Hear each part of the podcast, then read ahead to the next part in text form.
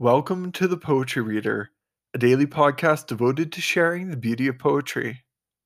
This is John Serafini, and today's September 14th, 2021. Each month, I present selected works from a different poet, and this month I'm reading poems by Christina Rossetti.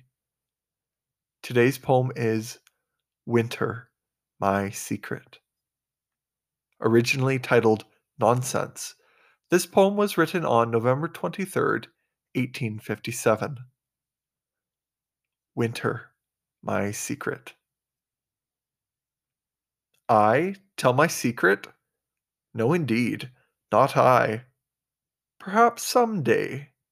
Who knows? But not today. It froze and blows and snows.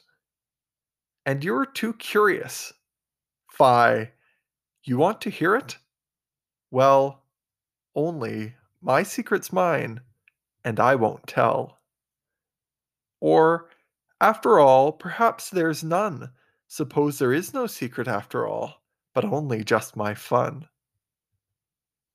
Today's a nipping day, a biting day, in which one wants a shawl, a veil, a cloak, and other wraps.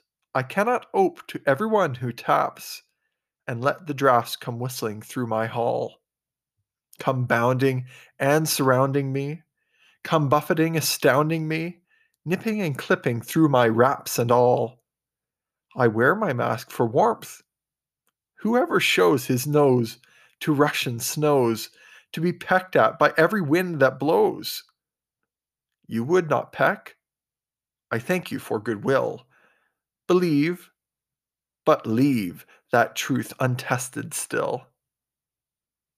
Spring's an expansive time, yet I don't trust March with its peck of dust, nor April with its rainbow crowned brief showers, nor even May, whose flowers one frost may wither through the sunless hours.